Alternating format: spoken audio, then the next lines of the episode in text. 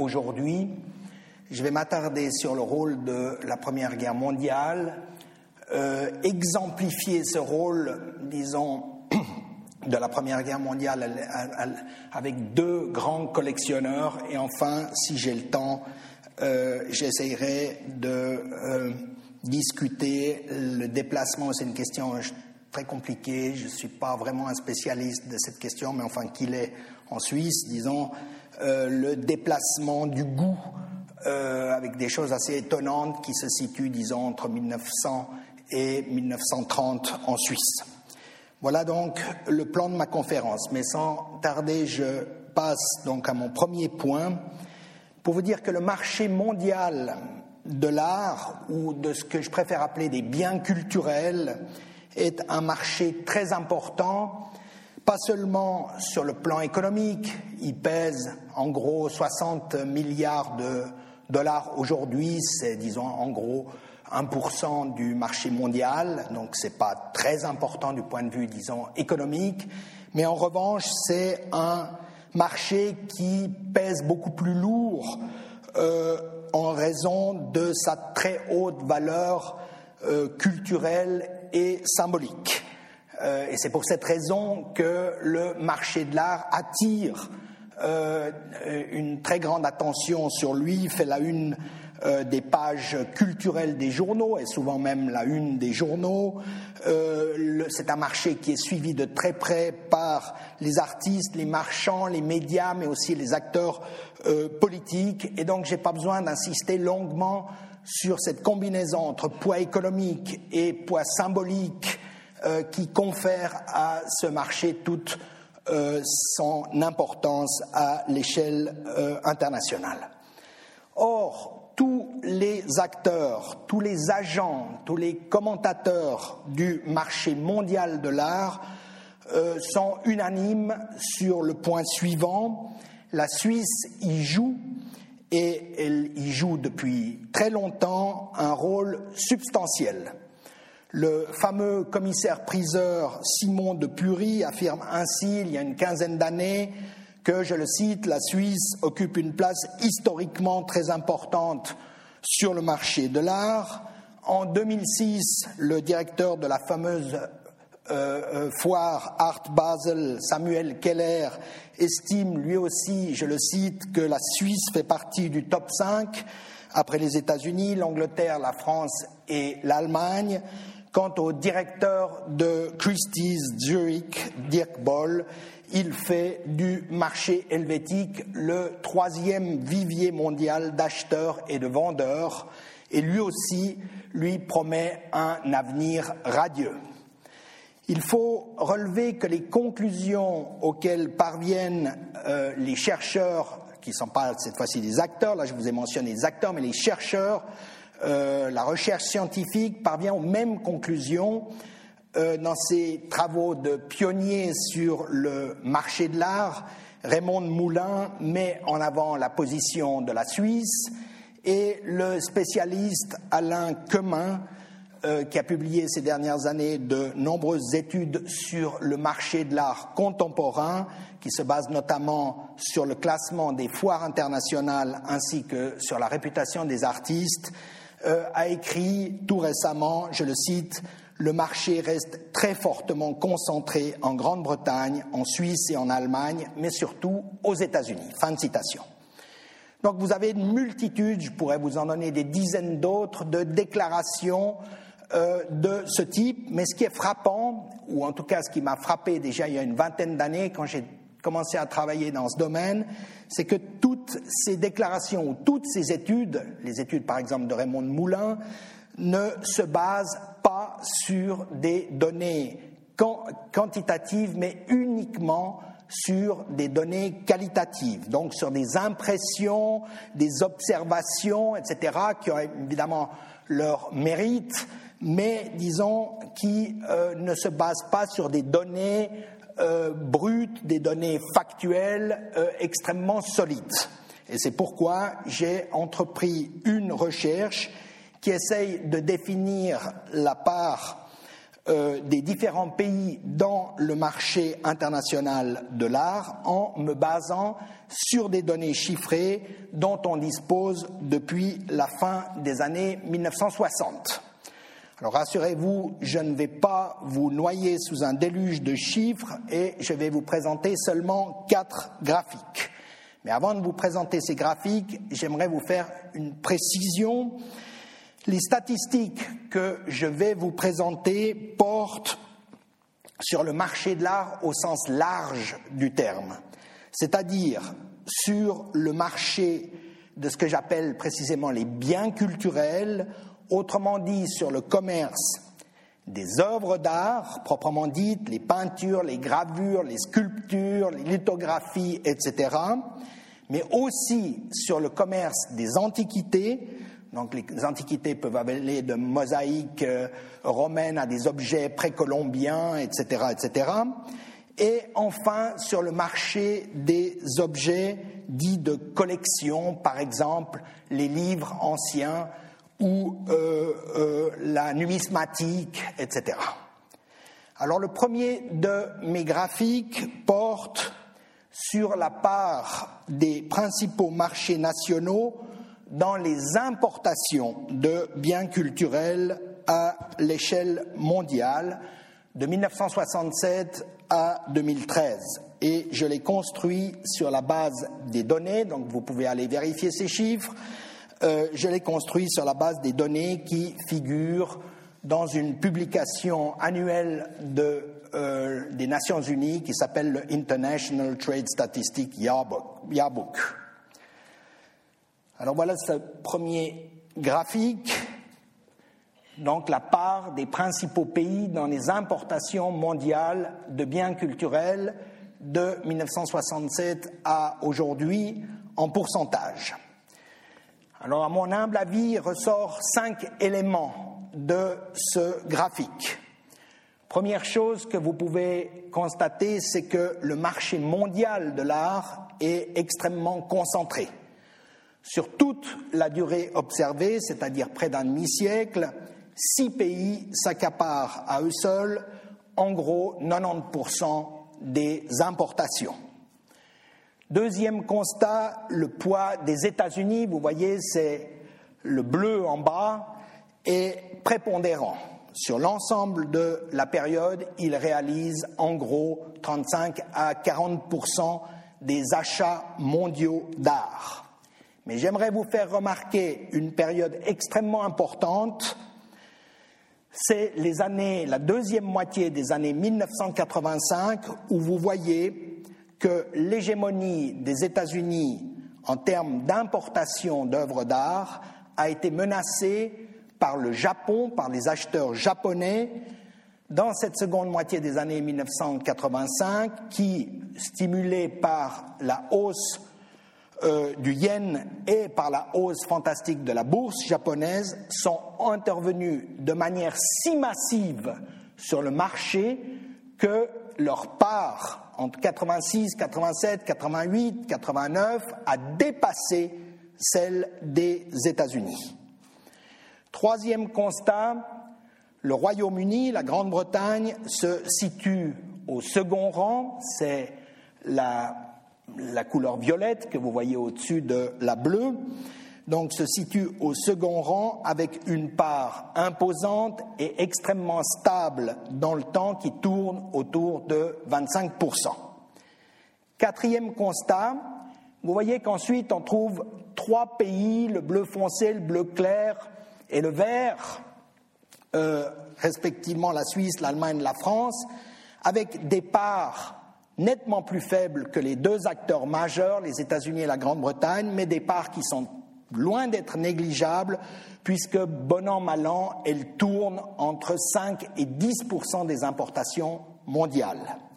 Et puis enfin, c'est ça qui est de tout à fait nouveau euh, dans l'exposé que je vous fais aujourd'hui, euh, on ne le voyait pas encore clairement il y a trois ans, mais depuis donc j'ai retravaillé les statistiques, et vous voyez qu'un nouvel acteur apparaît depuis le début des années 2000. Cet acteur, c'est Hong Kong et la Chine. Je ne dis pas la Chine parce que l'essentiel du marché est concentré à Hong Kong. Et disons, il y a une relation particulière entre Hong Kong et la Chine. On ne peut pas encore dire que Hong Kong fait vraiment partie de la Chine continentale. Bref, on pourrait discuter sur cette question, mais euh, quoi qu'on en pense, quoi qu'on en dise, euh, vous voyez que la part de euh, cet acteur ou de ces acteurs, Hong Kong et la Chine, croît régulièrement depuis le début des années 2000 pour atteindre euh, aujourd'hui une proportion de 7 à 8 du marché mondial. Je vais revenir sur Hong Kong et la Chine dans un instant. Le temps de vous montrer le deuxième graphique qui concerne donc les mêmes variables et qui porte sur la part des principaux pays, cette fois-ci dans les exportations euh, de biens culturels à l'échelle mondiale. Alors ce graphique confirme les euh, constats que je viens de vous faire avec deux grosses différences. La première grosse différence, c'est que vous voyez que le Japon ne joue strictement aucun rôle. Le Japon n'a jamais joué un rôle sérieux, disons, autre que négligeable ou marginal dans les exportations d'art. Donc le Japon a été pendant quelques années un très gros acheteur, même le plus gros acheteur mondial, mais n'a jamais l'art japonais ou ce qui pourrait l'art importé par les Japonais, réexporté par les Japonais, n'a jamais joué de rôle à l'échelle euh, internationale. Deuxième constat, vous voyez que la part de la France, c'est le bleu foncé. Assez en haut, juste avant le vert, le bleu foncé. Donc vous voyez que la part de la France, qui était encore considérable jusqu'au début des années 1970, de l'ordre de 12-15%, a sensiblement décliné par la suite pour atteindre, disons, dans les 40 dernières années, plutôt une part de l'ordre de 4, 5, 5, 6%. Et donc ce graphique conforte l'appréciation que de nombreux chercheurs et chercheuses euh, francophones ont faite sur la base d'analyses qualitatives, c'est-à-dire que le rôle, euh, le rôle international du marché français de l'art a considérablement décliné depuis, disons, les années 60. Et dernière chose, qu'en est-il maintenant de la Chine? Vous voyez tout à droite, tout en haut et tout à droite de mon graphique, vous voyez que dans le domaine, cette fois-ci, des exportations de biens culturels, Hong Kong et la Chine connaissent aussi une croissance forte et régulière depuis le, années, depuis le début des années 2000, ce qui fait qu'aujourd'hui, la Chine et Hong Kong atteignent une part de l'ordre de 8-10% des exportations mondiales d'art. Alors la question évidemment c'est est-ce que la Chine va s'installer durablement comme nouvel acteur du marché mondial de l'art? Mon, humble avis, il est encore trop tôt de répondre euh, définitivement, ou disons de manière euh, euh, définitive à cette question, parce que l'exemple du Japon nous montre que un pays peut connaître pendant quelques années, 5, 10 ans, une expansion formidable et puis ensuite retomber dans un rôle relativement marginal. Donc, disons, il faut être prudent avec le cas de la Chine. Ce qui pourrait nous penser, nous pousser à penser que la Chine va rester un acteur durable, c'est que contrairement au Japon, dont le rôle sur le marché international de l'art était uniquement dû aux achats massif opéré par les euh, acheteurs et collectionneurs euh, japonais, le rôle de, Hong Kong et de la Chine est beaucoup plus équilibré puisqu'on voit une croissance régulière non seulement des importations, mais également des exportations. Et donc, il est bien possible, il est même, disons, probable euh, que euh, ces euh, acteurs s'établissent durablement comme acteurs majeurs du marché mondial de l'art. Quoi qu'il en soit du rôle de la Chine, on peut résumer la situation de ces 50 dernières années en disant, grosso modo, c'est un résumé à la hache, que cinq pays dominent le marché mondial de l'art, les États-Unis avec quelque chose comme 40%, suivi à distance respectable, mais avec une part très très importante par la Grande-Bretagne, en gros 25%, et puis ensuite vient un trio avec des proportions de l'ordre de 6 à 8 où les rôles, disons, changent, mais euh, parmi lesquels figure la Suisse. Et donc, le marché suisse est un marché qui ne correspond pas du tout à la taille territoriale ou démographique du pays, puisqu'il occupe le troisième, quatrième ou au pire cinquième rang mondial et il joue un, un rôle substantiel. Donc, il faut s'intéresser, il faut s'interroger sur, comme euh, le disait Madame Jonin, les raisons, disons, qui ont permis à ce petit pays euh, de devenir un acteur majeur du marché mondial. Et pour ça, il faut suivre maintenant sur un euh, beaucoup plus long terme l'évolution du marché suisse de l'art et c'est possible, de nouveau grâce euh, à des statistiques, soit les statistiques que euh, les douanes suisses ont mis sur pied dès la fin du XIXe siècle et qui permettent donc d'embrasser l'évolution du marché suisse euh, de l'art sur une très très longue durée, donc sur près de 130 ans. Je vais vous présenter donc deux graphiques euh, construites à partir des statistiques douanières suisses. Alors vous voyez, le premier graphique représente les importations et exportations suisses de biens culturels de 1888 à 2014. Grâce à ce graphique, il est possible de distinguer quatre grandes phases dans l'évolution du marché helvétique de l'art depuis la fin du XIXe siècle. Vous avez une première phase qui va de la fin du XIXe siècle jusqu'à la veille de la Première Guerre mondiale et qui se caractérise par une progression régulière mais relativement faible du marché de l'art. Et vous voyez que la Première Guerre mondiale provoque une rupture dans cette évolution régulière et inaugure une deuxième phase qui va durer jusqu'à la fin de la Deuxième Guerre mondiale et qui se caractérise par une évolution beaucoup plus heurtée. On assiste en particulier, j'attire votre attention, pendant la Première Guerre mondiale, entre 1914 et disons jusqu'à ce que les effets de la Première Guerre mondiale s'atténuent, c'est-à-dire jusqu'au début des années 20, à euh, une explosion des importations d'art, alors que les exportations d'art euh, diminuent ou disons régressent et disons, là, vous avez quelque chose d'extrêmement important qui se produit. Puis ensuite, vous voyez bien la chute considérable du marché pendant les années 30, sous l'effet de la crise des années 30 et de la Deuxième Guerre mondiale, où on atteint le, point le plus bas du marché, vous voyez, euh, à la fin de la Deuxième Guerre mondiale.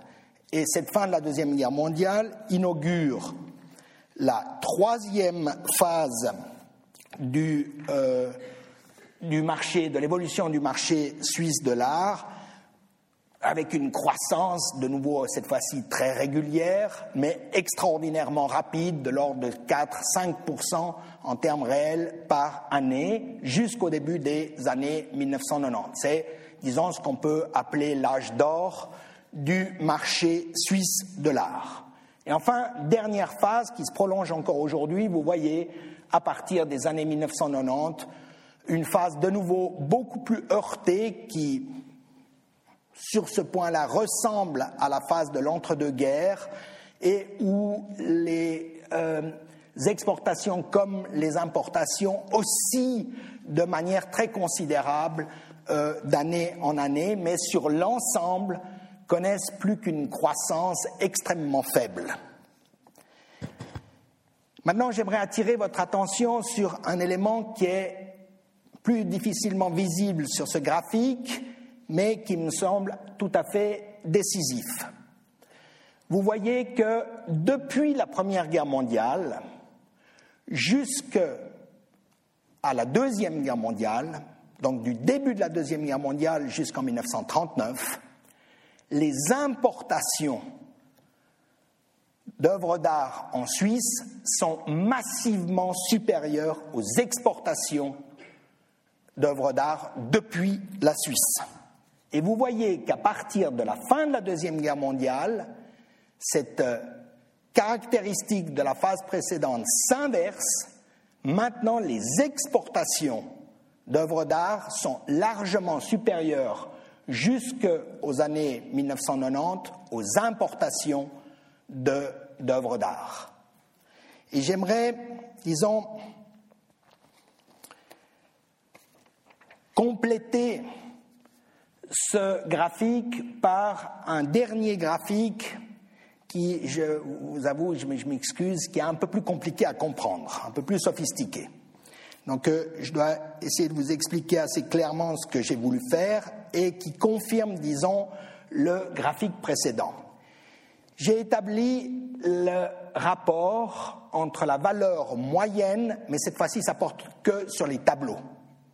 Bien, euh, ça porte pas sur les sculptures parce qu'on ne connaît pas le poids des sculptures, etc. Donc on peut établir, disons, que euh, un graphique comme ça sur les tableaux, sachant que les tableaux représentent à peu près trois quarts du marché de l'art. Donc, disons, c'est le centre du marché euh, de l'art suisse et également international. Donc, j'ai essayé d'établir entre, 1800, entre 1908, parce qu'on n'a pas de statistiques valables avant 1908, jusqu'à 2008, je n'ai pas eu le temps de le faire pour ces dernières années, je vous prie de m'en excuser. La valeur, donc, le rapport entre la valeur moyenne des tableaux exportés et la valeur moyenne des tableaux importés en Suisse. Et vous voyez que la phase qui suit la Deuxième Guerre mondiale se distingue très nettement sous cet angle de la phase qui précède la Deuxième Guerre mondiale. Un tableau vendu à l'étranger est, après 1945 et jusque dans les années 1990, en moyenne trois fois plus cher qu'un tableau qui est acheté à l'extérieur. Et la situation, donc, de ce point de vue, est très différente de la situation avant la Première Guerre mondiale, euh, avant la Deuxième Guerre mondiale, où en moyenne, un tableau vendu à l'extérieur est seulement 50 ou 60% plus cher qu'un tableau qui est importé en Suisse, qui est acheté en Suisse. Maintenant, si vous combinez le graphique précédent avec graphique, donc si vous combinez les deux variables que je viens de vous présenter, elles me semblent aller dans le même sens et permettent de dégager trois hypothèses, des hypothèses qui demandent bien évidemment à être travaillées, vérifiées, etc., mais qui me semblent robustes. Premièrement, tout montre que la Première Guerre mondiale a donné une puissante impulsion au marché suisse de l'art. Tout s'est passé comme si la Grande Guerre, puis la crise économique des années 30, puis en partie le deuxième conflit mondial avaient provoqué, et il s'agit donc de ma première hypothèse, l'accumulation en Suisse d'un stock extrêmement important de biens culturels de haute qualité acquis à des prix avantageux et de mettre ainsi en place l'un des principaux fondements de la forte expansion du marché euh, suisse de l'art après la Seconde Guerre mondiale. Deuxième hypothèse, l'essor prodigieux du marché suisse de l'art entre 1945 et 1990.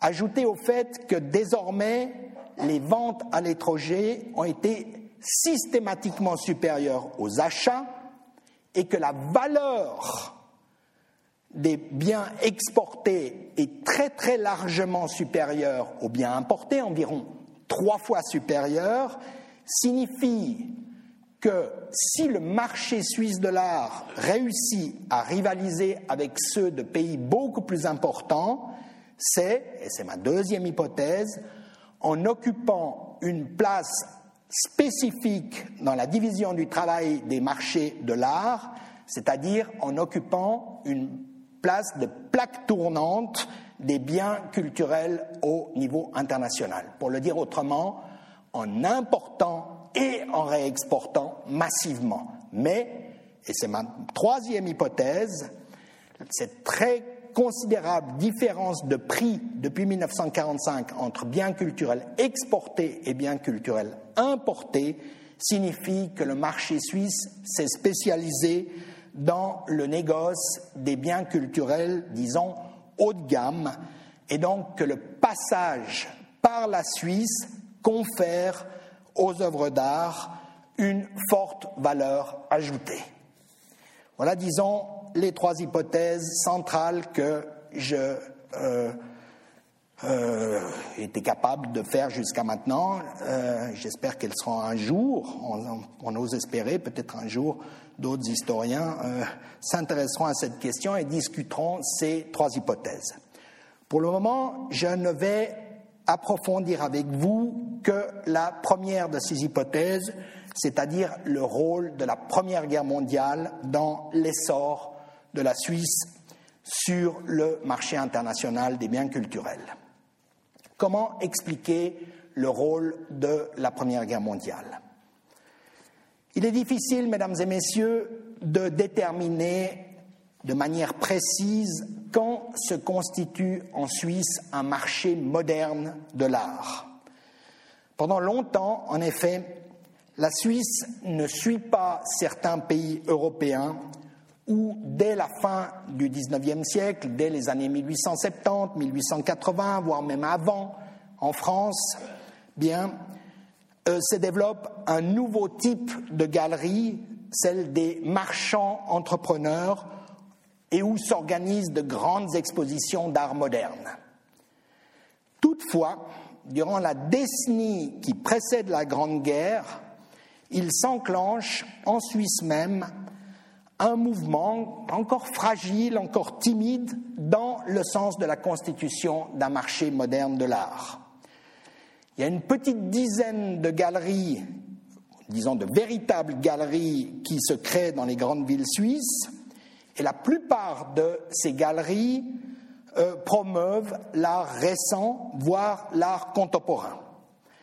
Durant la même période, on assiste à l'apparition puis à la multiplication d'expositions consacrées à l'art moderne.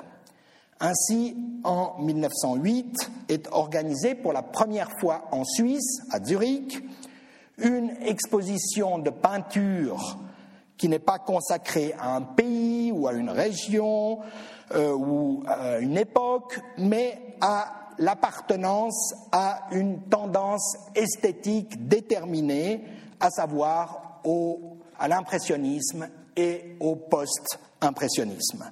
Et l'exemple zurichois fait école, puisque durant les seules années 1908-1912 et pour les seules villes suisses alémaniques, on compte une douzaine de manifestations semblables qui sont mises sur pied. Or, les hostilités qui embrasent Dès août 1914, l'Europe et une bonne partie du monde, durant plus de quatre ans, vont déboucher sur de violents soubresauts politiques, comme vous le savez, de violents soubresauts monétaires, économiques, etc. Et cette phase, qu'on peut, disons, sommairement fixer de 1914 à 1924, avec la stabilisation politique, monétaire, etc. de l'Europe autour de 1924, cette phase d'une dizaine d'années va donner un formidable coup d'accélérateur au développement du marché helvétique. Pourquoi? C'est de nouveau mon hypothèse, parce qu'elle favorise l'apparition en Suisse d'une combinaison, et j'insiste sur le mot combinaison, d'une combinaison de trois facteurs. Les facteurs que je vais vous mentionner maintenant, vous les voyez apparaître dans d'autres pays. En revanche, à mon humble avis, aucun pays, si ce n'est en partie les États-Unis, ne rassemble les trois facteurs et donc permettent à ces trois facteurs de se combiner et de se euh, renforcer les uns les autres. Quels sont ces trois facteurs? Premièrement, un facteur monétaire. Entre 1914 et 1923, les monnaies des pays voisins s'effondrent, donc j'ai pas besoin de vous rappeler ça longuement, mais le franc français perd euh, 70% de sa valeur par rapport au franc suisse, la lire italienne 75% de sa valeur, et puis vous connaissez tous les célèbres euh, exemples du marque allemand ou de la couronne autrichienne qui perd strictement toute euh, valeur euh, à partir de 1921-1922. Et cet effondrement monétaire permet aux marchands collectionneurs, aux marchands, pardon, aux collectionneurs, au musée helvétique de bénéficier de prix relativement, voire même très avantageux lors de l'acquisition d'œuvres d'art venant de l'étranger. Et non seulement ça leur permet d'acquérir des œuvres d'art bon marché, mais même cet effondrement monétaire va pousser un certain nombre de marchands, de musées, de galeristes, etc., à sauter sur les occasions que euh, représente la possibilité d'acheter tout d'un coup euh, à des prix bradés des œuvres d'art de très haute qualité dans les pays voisins. D'autant plus que cet effondrement monétaire, la crise monétaire qui affecte, je le rappelle, pas seulement l'Allemagne, pas seulement l'Autriche, mais aussi l'Italie, la France, va pousser de leur côté les collectionneurs, les marchands français, allemands, à se débarrasser, si j'ose euh, utiliser cette expression, d'une partie de leur œuvre d'art, puisqu'ils sont précisément dans des situations de trésorerie extrêmement difficiles et que les seuls acheteurs qui se présentent sont souvent les Suisses. À ça s'ajoute un autre facteur. La Suisse, je le répète, est toujours dans le domaine monétaire. La Suisse, donc, bénéficie depuis la Première Guerre mondiale d'une des devises considérées comme les plus fortes et les plus stables du monde. Et puis ensuite, en, plus de ça, je vais y revenir dans un instant, la Suisse est un pays en paix entre 1914 et 1918 et un pays qui est relativement épargné, pas totalement, mais quand même largement épargné par les soubresauts révolutionnaires qui affectent toute une série de pays voisins, à commencer par l'Allemagne, l'Autriche et l'Italie. Et donc, de nombreux collectionneurs, comme de nombreux marchands, qui se sentent menacés dans leur pays d'origine, viennent s'établir à la fois pour des raisons monétaires, des raisons politiques, des raisons d'échapper à ces soubresauts euh, qui euh, affectent leur pays d'origine. Donc de nombreux collectionneurs et marchands vont venir s'établir en Suisse et vont alimenter euh, avec leur réseau, avec leur collection, le marché suisse de l'art. Deuxième facteur qui joue, je vais beaucoup plus rapidement sur les deux autres facteurs, les secteurs moteurs de l'industrie suisse, mesdames et messieurs, pendant la Première Guerre mondiale, je parle de, l'industrie des métaux, de l'horlogerie, de la chimie pharmacie, de l'agroalimentaire, etc., ont connu un boom tout à fait fantastique. Ça signifie donc que euh, au sein de la haute bourgeoisie helvétique, certains cercles ont disposé soudainement d'un afflux tout à fait exceptionnel de moyens financiers qui les ont autorisés à, disons, euh, acquérir rapidement euh, des œuvres d'art, d'autant plus, j'y reviendrai, que celles-ci étaient souvent à des prix bradés.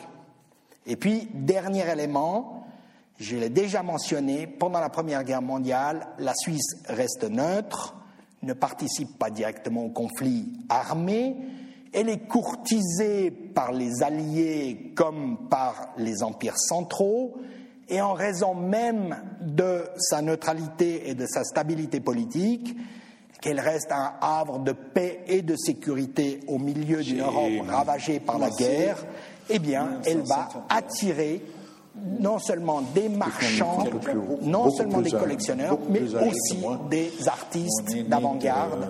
Zurich devient une sorte de petite capitale culturelle de l'Europe pendant disons, la phase qui va de 1916 au début des années 20 et évidemment ça va avoir un effet sur euh, le marché suisse de l'art, en particulier sur les déplacements du goût un problème sur lequel j'aurai peut-être l'occasion euh, de revenir si j'en ai le temps.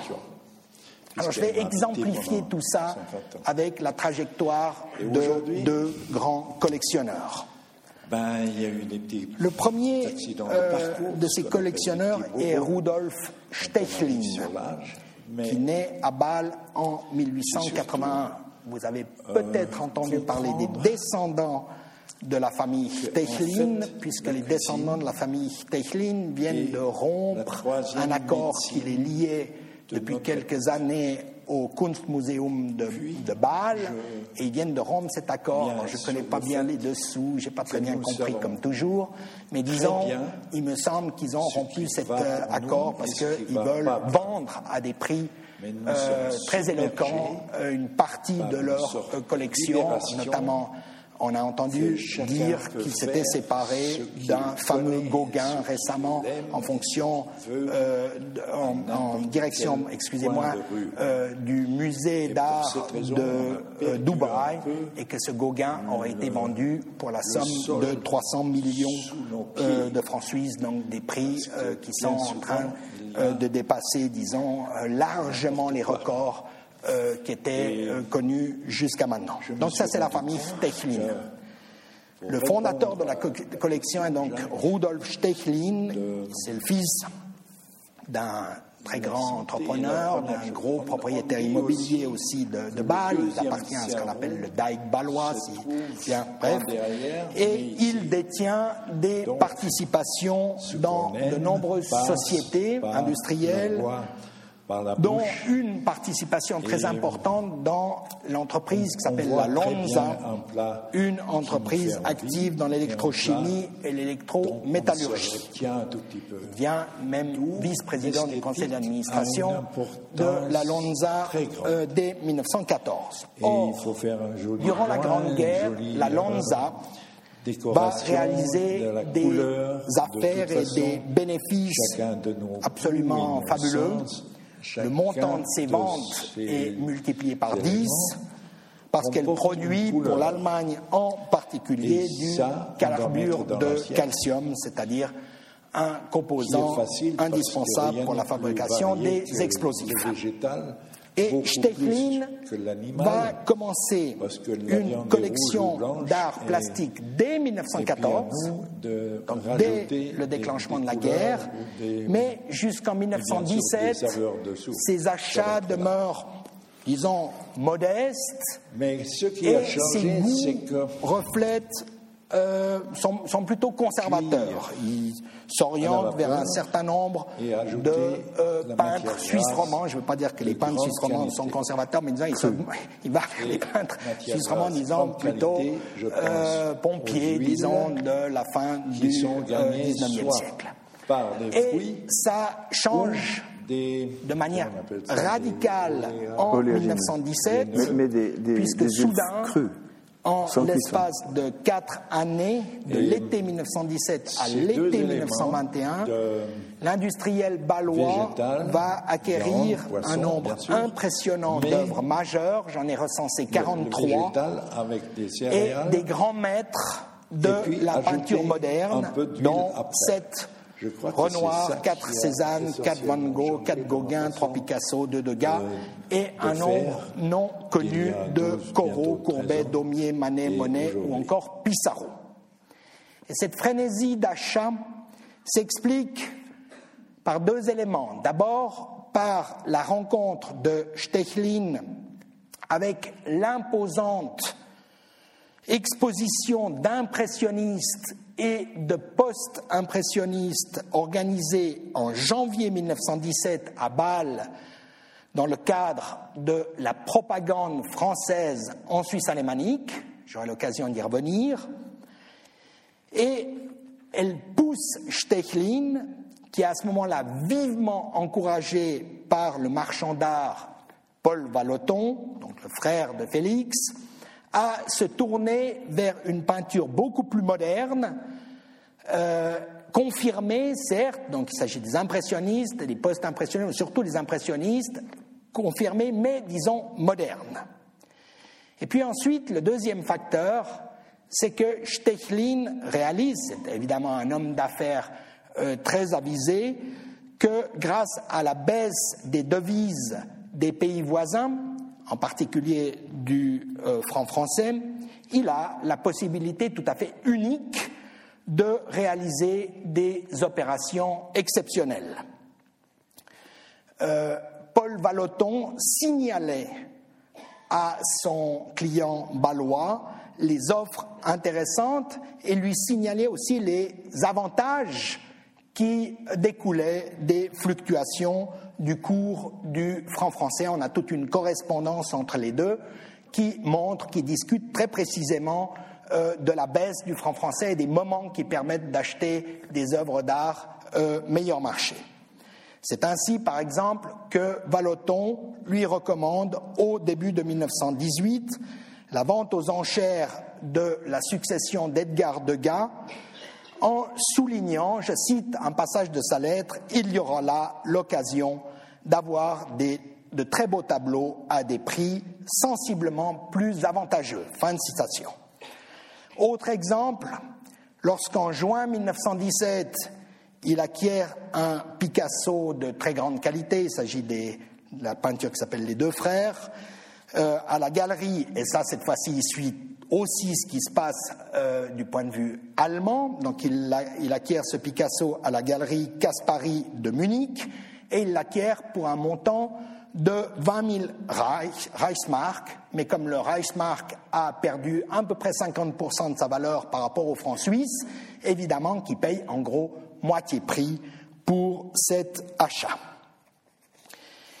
Je passe maintenant, j'aurais beaucoup de choses encore à dire sur Stechlin, mais je passe maintenant à mon deuxième collectionneur qui est beaucoup moins connu que euh, Stechlin et je dirais c'est une anomalie historique.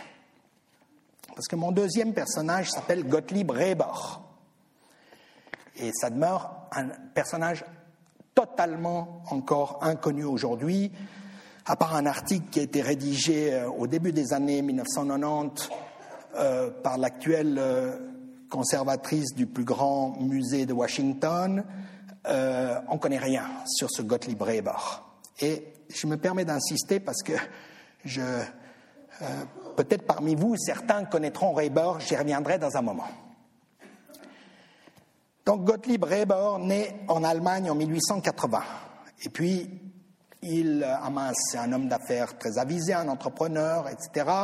Et surtout, il fait un magnifique mariage euh, qui lui permet de se retrouver à la tête de, euh, de très grandes entreprises de la sidérurgie, donc de l'industrie lourde euh, allemande, et donc qui lui permettent euh, d'avoir des revenus extrêmement élevés suffisamment élevé pour que dès 1906, il cesse euh, d'assumer directement la direction de ses entreprises, donc à l'âge de 26 ans, et commence à se consacrer entièrement à sa passion, qui est la collection d'œuvres d'art. Dans un premier temps, jusqu'au lendemain de la Première Guerre mondiale, ce Reber s'intéresse essentiellement à la peinture française du XIXe siècle. Alors il accumule un ensemble qui n'a pas pu être complètement reconstitué, mais qui comprend au moins une septantaine, une septantaine d'œuvres de premier temps, parmi lesquelles, c'est un peu ennuyeux, c'est ces énumérations, mais pour vous montrer la qualité, donc des Corot, des Courbet, des Daumier, des Degas, des Gauguin, des Manet, des Millet, des Pissarro, Renoir, Van Gogh, et dont le fleuron est constitué par 29 Cézanne, dont plusieurs figurent déjà, au moment où il les acquiert, parmi les plus célèbres. Vers la fin du conflit mondial, si je me rappelle bien en 1916, fin 1916, il emménage à Munich.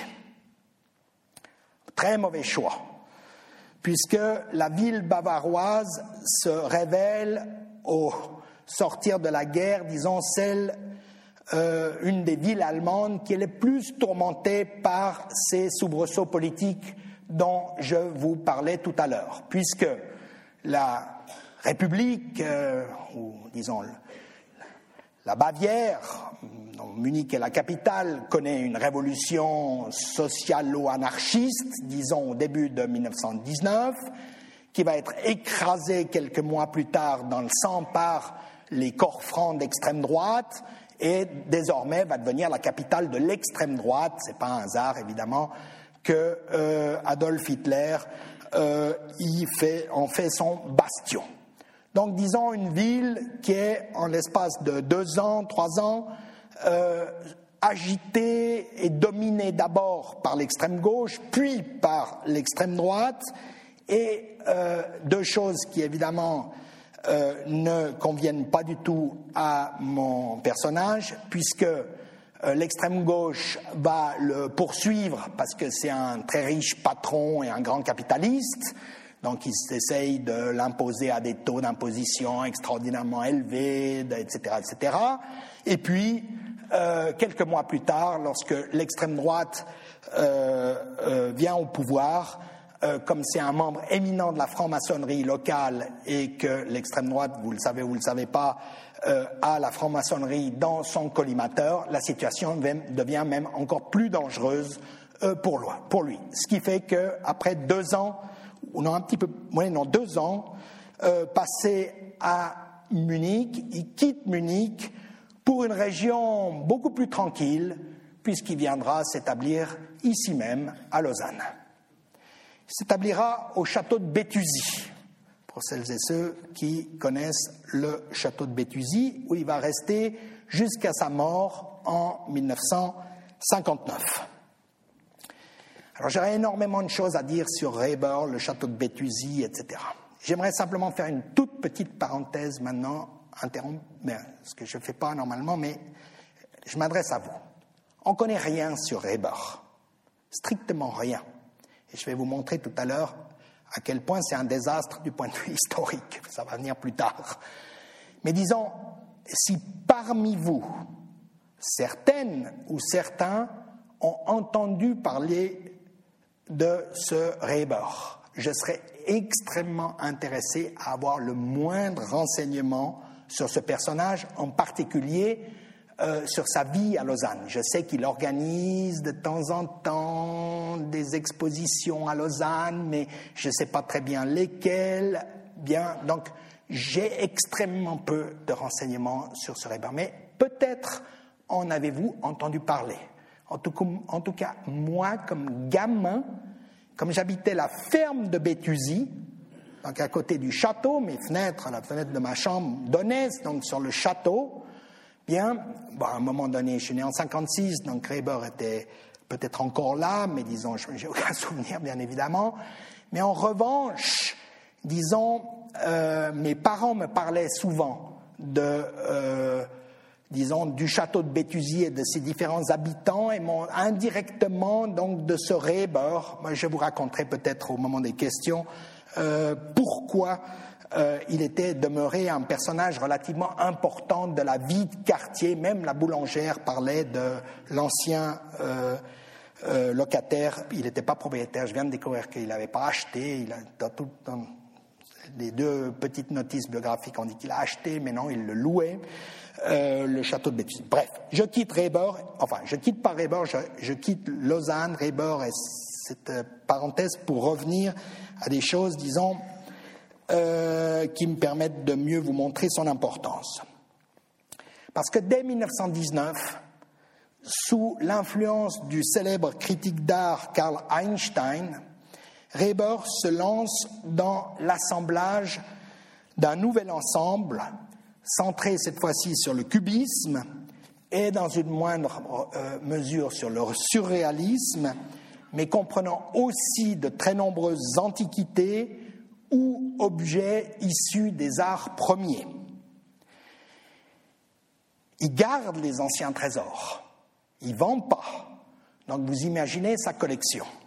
En 1930, il a ajouté à son ancienne collection au moins, je n'ai pas, pas réussi à tout recenser, j'ai en partie recensé ça avec des photos prises, je ne sais pas d'où elles viennent, des photos prises de son appartement probablement fin des années 20, des photos des différentes pièces du château de Béthusy, et puis en identifiant à la loupe les différents tableaux qu'il avait suspendus. Alors on arrive à 29 braques, 93 Juan Gris, 23 légers, 18 maçons et tenez-vous bien, 160 Picasso. Et je vous promets que ce n'est pas des hirondelles. C'est des Picasso de toutes grandes, les Harlequins, etc., etc. Donc le New York Times n'hésite pas, en 1929, à qualifier Gottlieb Reber, je cite, de plus important collectionneur d'art moderne en Europe. Et le MoMA, le fameux MoMA de New York, n'ouvre pas ses portes avant qu'ils aient un contrat, ce qui fait que l'ouverture sera retardée de six mois. Je ne sais pas quel problème il y a entre lui et Gottlieb Reber, mais il n'ouvre pas ses portes tant qu'ils n'arrivent pas à avoir une partie de la collection Reber euh, sur les murs euh, euh, du MoMA. Maintenant, en 1930, les difficultés commencent pour Reber avec la crise économique des années 30, L'arrivée en 1933 des nazis au pouvoir, ça signifie deux choses. D'abord, entre 30 et l'arrivée des nazis, sa fortune va fondre, en disant ses revenus plus précisément vont fondre sous l'effet de la crise. Et puis, euh, je ne sais pas exactement quand, mais probablement euh, en 1934 ou peut-être plus tard en 1935, euh, les nazis vont séquestrer une large partie, si ce n'est la totalité, de sa fortune, euh, donc des actions qu'il possède et des obligations, donc des titres qu'il possède en Allemagne, ce qui fait que, disons, la source de ses revenus diminue de manière radicale. C'est pourquoi il est obligé de vendre une très grande partie de sa collection au cours des années 30 et durant la Seconde Guerre mondiale, j'ai calculé qu'il avait vendu au moins une centaine d'œuvres, mais j'arrive pas ensuite à identifier exactement les œuvres, certaines oui, mais disons au moins une centaine, à des collectionneurs, à des musées et à des marchands suisses, notamment la galerie Rosengart, la galerie Moos, la galerie Kornfeld ou encore la galerie Vallotton. Et donc, par à la fois ses achats effectués entre 1919 et le tout début des années 30, puis par la vente d'œuvres d'art de tout premier plan, et par dizaines, peut-être même plus de 100, peut-être 200, bien Reber, par son réseau bien évidemment, euh, euh, Reber a euh, certainement contribué à, disons, alimenter et internationaliser de manière considérable le marché suisse de l'art et, on peut dire probablement, toute la vie culturelle helvétique, tout en stimulant, et c'est important pour mon dernier point, le goût pour des courants artistiques modernes, voire même avant-gardistes, quand on parle, bien évidemment, du surréalisme. Et donc, ça sera mon dernier point. Je vais attacher d'aller très vite. Mon dernier point sur le déplacement du goût. Parce que je crois que la Première Guerre mondiale a également stimulé l'essor du marché suisse de l'art en favorisant le déplacement du goût vers des formes esthétiques qui allaient emporter les plus grands succès jusqu'à aujourd'hui dans le domaine des arts plastiques, donc en déplaçant le goût vers l'impressionnisme, le post-impressionnisme, l'expressionnisme ou encore le surréalisme. Et il me semble que deux facteurs ont contribué à ce déplacement du goût. J'y ai déjà fait allusion euh, tout à l'heure. Premier facteur, le havre de paix suisse et la relative liberté politique qui existe en Suisse durant la Première Guerre mondiale y attirent de nombreux artistes d'avant-garde, souvent eux-mêmes collectionneurs. Alors songez à Tristan Tzara, qui entre autres fonde le, cabaret Voltaire en 1916 à Zurich, participe à la légendaire euh, première exposition Dada, crée la non moins fameuse revue Dada, reprend une galerie dont l'exposition inaugurale est consacrée à l'expressionnisme allemand et promeut les arts premiers tout en les collectionnant. Donc disons, c'est quelqu'un qui probablement a exercé une certaine influence entre 1916 et le moment où il quitte la Suisse, si je me rappelle bien, 1919 ou 1920, sur le goût, disons, dans la ville de Zurich, en modernisant le goût d'un certain nombre de collectionneurs ou de marchands. Et puis un deuxième facteur auquel j'ai fait allusion en passant tout à l'heure, c'est la propagande française en Suisse. Ça, c'est un aspect relativement peu connu. Euh, vous le savez peut-être, euh, pendant la Première Guerre mondiale, euh, les, la bourgeoisie suisse, les milieux dirigeants suisses étaient vraiment séparés en deux camps, le fameux fossé, euh, la grande bourgeoisie suisse alémanique étant assez clairement orientée vers l'Allemagne, certaines fractions de cette grande bourgeoisie étant ouvertement germanophiles. Euh, et même très très germanophile, euh, à commencer par euh, l'état-major même de l'armée suisse pendant la Première Guerre mondiale. Et donc, la France ou les milieux dirigeants français ont un problème, éviter que ces milieux portés par leur germanophilie accordent trop de privilèges du point de vue économique euh, à l'Allemagne. Et raison pour laquelle ils vont développer une intense propagande en Suisse euh, alémanique et en particulier en organisant dans les principales villes du nord de la Suisse, Zurich, Bâle, Winterthur notamment, plusieurs expositions absolument grandioses qui réunissent les plus prestigieuses œuvres de la peinture française moderne, en particulier impressionniste et post-impressionniste. Celle qui est organisée à Zurich en 1917, je vous ai dit que c'est sous cette influence que Stechlin commencera à collectionner massivement l'impressionnisme. Euh, celle organisée à Zurich voit la participation des quatre principaux marchands parisiens, durant Ruel, Bernheim, Vollard et Druet. Les quatre marchands parisiens viennent chacun à Zurich faire une conférence euh, spécifique donc pour présenter cette euh, exposition tout au long des semaines euh, que celle-ci dure. Et cette exposition ne présente pas moins de 362 œuvres, dont 38 Cézanne et 57 Renoir. Donc c'est vraiment les expositions les plus fabuleuses qui aient été jamais réalisées en Suisse jusqu'à l'époque et elles ont un énorme, euh, elles remportent un énorme succès auprès du public averti. Je pense que les deux phénomènes, les deux facteurs que je viens de manquer ont accéléré, voire même peut-être provoqué la conversion de nombreux marchands, collectionneurs, responsables de musées à un goût moderne, voire un goût d'avant-garde en matière artistique.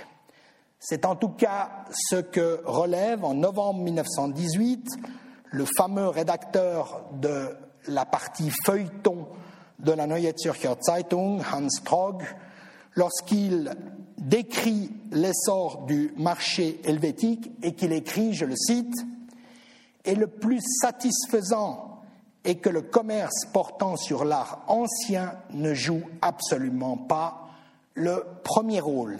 C'est au contraire l'art de notre temps qui fait l'objet des transactions des amateurs d'art et emménage ainsi dans nos demeures et nos musées. Fin de citation. En 1930, trois historiens n'hésitent pas à caractériser la Suisse, je cite, de plateforme pour l'avant-garde artistique. Fin de citation. Vous avouerez, ça sera ma conclusion, que ce phénomène est assez paradoxal si on considère que sur de nombreux plans, en particulier dans le domaine politique, la Confédération se distingue à l'époque plutôt par son esprit, disons, conservateur. Merci beaucoup.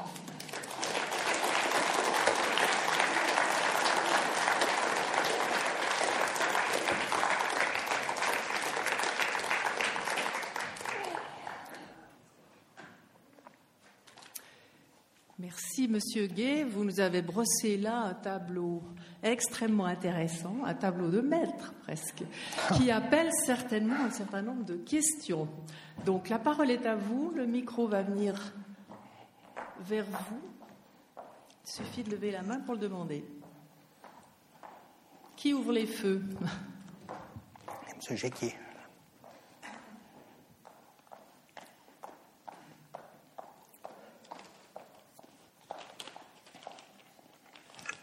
Merci beaucoup pour ce brillant exposé.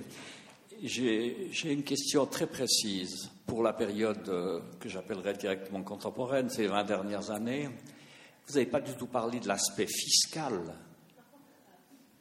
dans ce sens que je crois savoir, je prends l'exemple de la France, où certaines œuvres d'art euh, ne font pas partie euh, du patrimoine, sont défiscalisées, etc. Et j'ai l'impression que la dimension fiscale doit jouer un rôle dans ce marché de l'art. Telle est ma question. Vous voulez que je réponde tout de suite ou? Volontiers. D'accord. Vous avez euh, tout à fait raison. Donc, euh, j'ai pas essayé de, de, donner toutes les raisons pour lesquelles la Suisse, tout au, parce que là j'ai essayé de montrer la rupture de la Première Guerre mondiale. Bien, mais euh, Ensuite, sur le long terme, c'est absolument certain que des euh, questions fiscales vont jouer un rôle. Alors je pense qu'il y a, disons, deux aspects fiscaux qui jouent un rôle.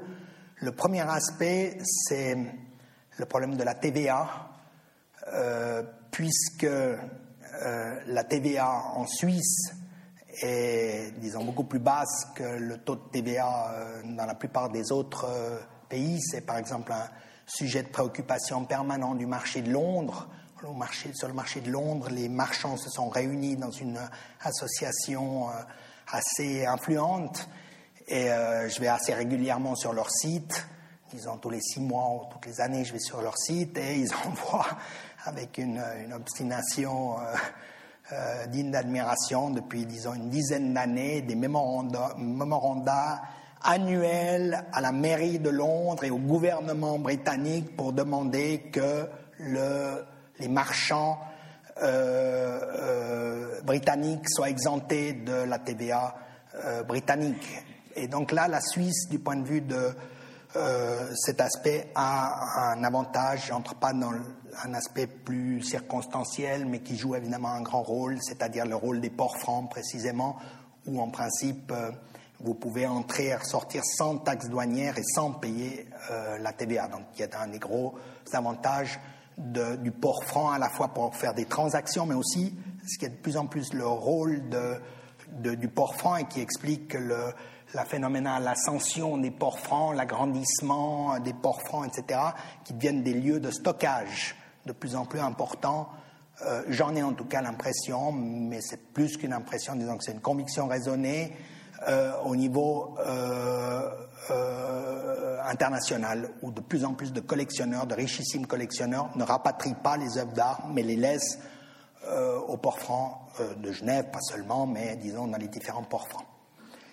Sur la deuxième, la deuxième partie, donc l'autre aspect de la fiscalité, dans la mesure, euh, c'est-à-dire la pression fiscale qui est exercée sur euh, les œuvres d'art, je ne peux pas vous répondre, Monsieur Géquet. Je serais très heureux de pouvoir vous répondre, mais ça demanderait trop de travail. C'est-à-dire, il faudrait comprendre depuis quand euh, les œuvres d'art françaises sont défiscalisées. Ça, je ne le sais pas. Mais à mon humble avis, disons, de ce que je connais de, la fiscalité française, c'est probablement un phénomène qui est relativement récent.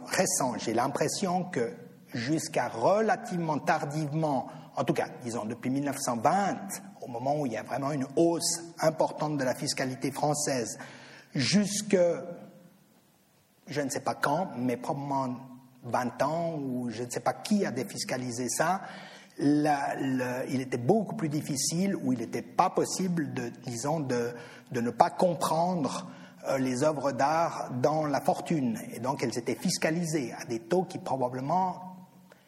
Bien. Alors le problème, c'est encore que, vous voyez, c'est très compliqué l'affaire. Est-ce qu'elles sont comprises dans l'impôt sur la fortune ou sur l'impôt sur les successions? Parce qu'elles peuvent être évidemment fiscalisées de deux manières, vous comprenez, soit durant le bien, euh, vous acquérez un, de gars, si vous avez cette chance, euh, disons 50 millions, euh, est-ce que ça va être ensuite compris dans l'impôt sur la fortune? Ok. Ou ça, ça peut être défiscalisé, mais par contre compris dans l'impôt sur la fortune. Et donc, euh, commencer à faire l'histoire de l'impôt sur la fortune, et de ben, alors vous n'avez pas parce que, bien, personne ne s'intéresse aux impôts fondamentalement. Donc, vous ne trouvez pas ça. disons, je ne peux pas répondre à votre question. Et je ne suis pas capable de vous dire si... Euh, je sais qu'aux États-Unis, c'est compris dans la fortune. Ça, je le sais. Euh, mais ensuite, est-ce que c'est compris en Allemagne, en France? Je ne sais pas. Je n'ai pas la moindre idée. Donc, voilà. Autre question Qui demande la parole?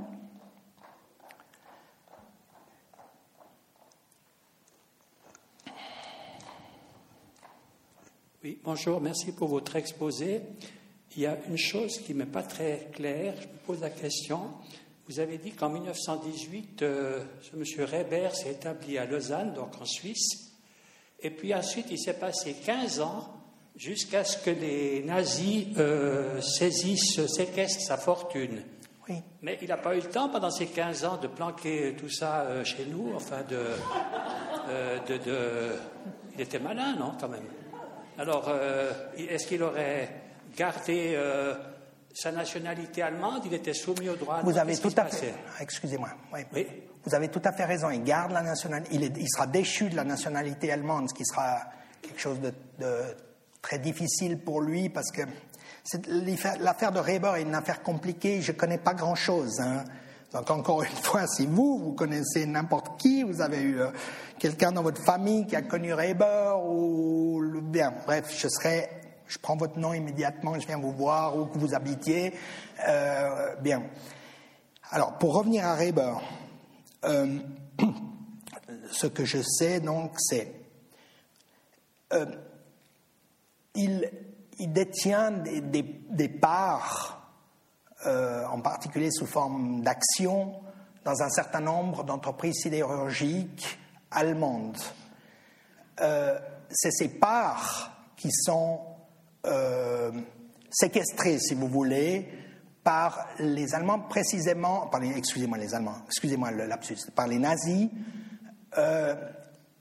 précisément parce que les nazis, mais là je commence à entrer sur un terrain un petit peu glissant parce que je ne suis pas sûr, mais il me semble que les nazis lui posent un ultimatum en lui disant euh, soit vous revenez euh, en Allemagne, vous déclarez tout ce que vous possédez, y compris votre, collection d'art, et on vous impose, y compris avec des amendes sur ce qu'il n'a pas payé pendant de nombreuses années, soit on vous déchoit de votre nationalité et on séquestre. Je ne suis pas sûr que les nazis lui envoient formellement une lettre euh, de ce type-là, bien évidemment. Mais j'ai l'impression qu'à un moment donné, il y a cette menace, en tout cas, et que cette menace va se réaliser. Les raisons pour lesquelles euh, vous, voyez le, paradoxe, vraiment le, paradoxe que j'arrive pas à comprendre parce que c'est un personnage euh, euh, qui a une surface sociale et culturelle mondiale. Ce que je n'arrive pas à comprendre, c'est que dès le début des années 30, il est extrêmement lié à la femme, dont j'ai oublié le nom, je vous prie de m'excuser, mais qui restaure les tableaux de la collection Göring. D'accord? Ce qui fait que Reber engagera en 1932, je ne me rappelle plus très bien, peut-être 33 déjà, un jeune historien de l'art qui s'appelle Hofer, j'ai oublié son prénom, qui viendra il l'engage comme bras droit, si vous voulez, comme conseiller, comme je ne sais pas très bien quelle est la fonction exacte de ce Hofer, qui devient une sorte de pupille, si j'ai l'impression. On voit des photos, il, il lui met la main, enfin, euh, Hofer est beaucoup plus grand que lui, donc il, bon, bref. Mais disons, ils ont l'air d'être proches, et euh, ce Hofer va épouser cette femme, et va commencer à travailler pour Göring, qui l'engagera dès 37, 38, je ne me rappelle plus, ou peut-être même dès 36, je ne me rappelle plus très bien, qui engagera ce Hofer comme directeur de sa collection jusqu'en 44. Ce qui fait que Hofer va sillonner toute euh, l'Europe, en particulier l'Italie, pour repérer des œuvres d'art qui satisfasse son patron. Parce que Göring, eh ben, il, séquestre, eh il peut voler une partie du Louvre ou des marchands juifs de, de, de, Paris, mais l'impressionniste, c'est pas ce qui l'intéresse. Ce qui l'intéresse, lui, c'est, euh, disons, la peinture. Euh, euh, du XVIIe siècle, surtout, euh, Cranach l'Ancien. Euh, bien, donc il, il cherche à échanger ses œuvres d'art, séquestrées, volées, etc., avec de la peinture italienne qui l'intéresse beaucoup plus, avec le Titien, etc., etc. Et ça, il le fait par l'intermédiaire de Hofer, qui lui-même, en 41, va engager Reber. C'est quand même très paradoxal, parce que Reber, va travailler pour euh, les gens qui l'ont exproprié d'une certaine manière. Euh, si je comprends bien l'histoire, parce que tout, tout ça, c'est. Je ne comprends pas très bien. Et j'ai peu d'informations. Euh, je viens de découvrir qu'il y a un dossier de police sur lui aux archives fédérales, mais je ne l'ai pas encore vu, le dossier de police. Et puis, dans les dossiers de police, il faut des fois se méfier de ce qu'ils racontent. Donc, mais bref. Toujours est-il qu'en 42, 43, il euh, essaye de revenir en Suisse, qui sera bloqué à la frontière, il devra rester une année de plus, mais il arrive quand même à revenir à Lausanne en 44. Bref, je me rappelle plus du tout pourquoi je vous raconte tout ça, parce qu'entre-temps, je me suis perdu dans mes détails. Euh, mais euh, pour, je crois que votre question, c'était comment ça se fait que ça a été séquestré. C'est pas ces tableaux qui ont été séquestrés. Il avait toute sa collection, enfin, je pense qu'elles étaient dans les caves et dans les murs vous voyez, j'ai vu, vu, une dizaine de photos. Puis vous voyez, le château de Béthusy, c'est des, pièces assez grandes. Euh, donc il avait, c'était impressionnant, du, du, bas du sol jusqu'au plafond, donc sur 4-5 euh, mètres de hauteur, c'est rempli de, de, tableaux. Donc il y a probablement, euh, j'ai réussi à identifier peut-être, exposer peut-être au moins 80 tableaux, disons, quelque chose comme ça. Question là-devant, s'il vous plaît.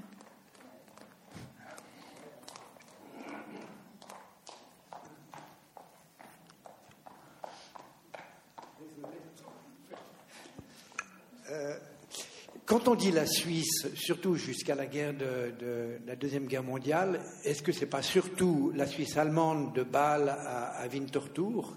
Ou bien quel est le rôle de la Suisse romande euh, dans, ce marché de l'art, aussi bien achat et vente hein. euh, donc sur cette question, vous, pouvez lire les articles de mon collègue euh, Paul-Henri Jacquard, qui a, qui a, travaillé sur le marché de l'art roman en particulier, c'est-à-dire sur la phase de constitution d'un marché moderne en Suisse romande, euh, notamment à Genève, mais un petit peu aussi à Lausanne, mais surtout à Genève, autour de la galerie Mauss, euh, mais avec d'autres euh, galeries. Je vous prie de m'excuser, excusez ma mauvaise mémoire, je ne me souviens plus des autres galeries genevoises.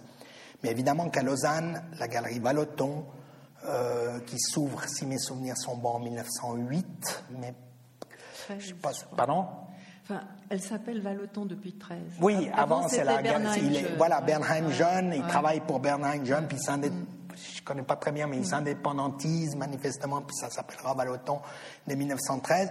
Donc, il joue un rôle euh, tout à fait euh, sérieux.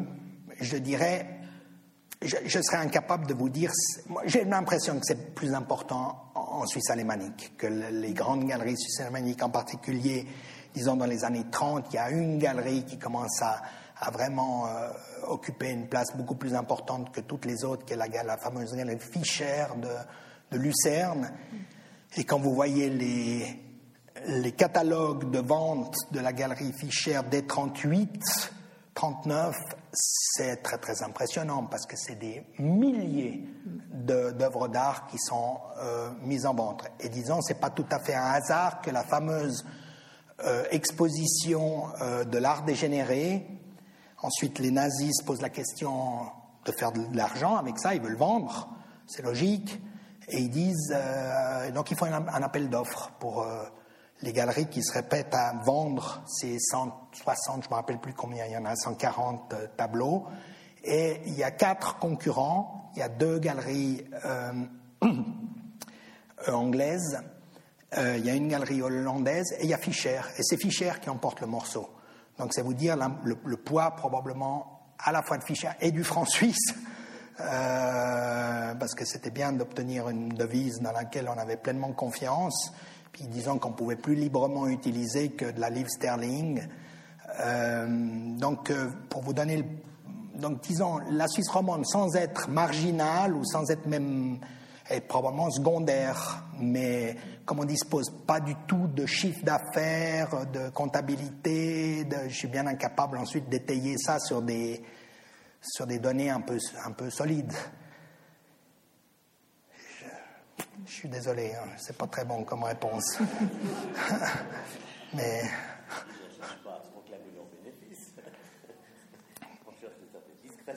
Oui, oui, on est tout à fait d'accord. Mais, maintenant, les historiens, disons, en principe, pourraient, on est, on est 110 ans après, on pourrait en principe avoir accès à une certaine comptabilité, mais par exemple, pour le cas de la galerie Fischer, ça n'a pas été possible. On ne sait pas quel est le chiffre d'affaires de la galerie Fischer. Donc vous pouvez lire le bouquin de, Kreis euh, qui a été fait sur la galerie Fischer, enfin qui porte beaucoup sur la galerie Fischer entre 1930 et 1945, mais il ne donne pas de chiffres. Alors, on aurait encore le temps pour une question. Ça, il va être 4 heures. Est-ce que quelqu'un demande encore la parole? Non? Alors, il me reste à vous annoncer un petit peu la suite. Il reste deux conférences hein, cette saison. Donc, que je vous dise encore que lundi prochain, 23 mars, même lieu, même heure, c'est le musicologue Pierre Michaud qui viendra nous parler de Richard Strauss, dont il nous dira s'il faut le considérer comme un moderne ou comme le dernier des romantiques. Et la semaine suivante, qu'est-ce que ça fait, le 30 quelque chose comme ça. Ce sera le professeur Martin Beniston, dont je ne me souviens plus le titre de la conférence, mais il sera question d'écologie et de climatologie. Voilà, bonne semaine à tous.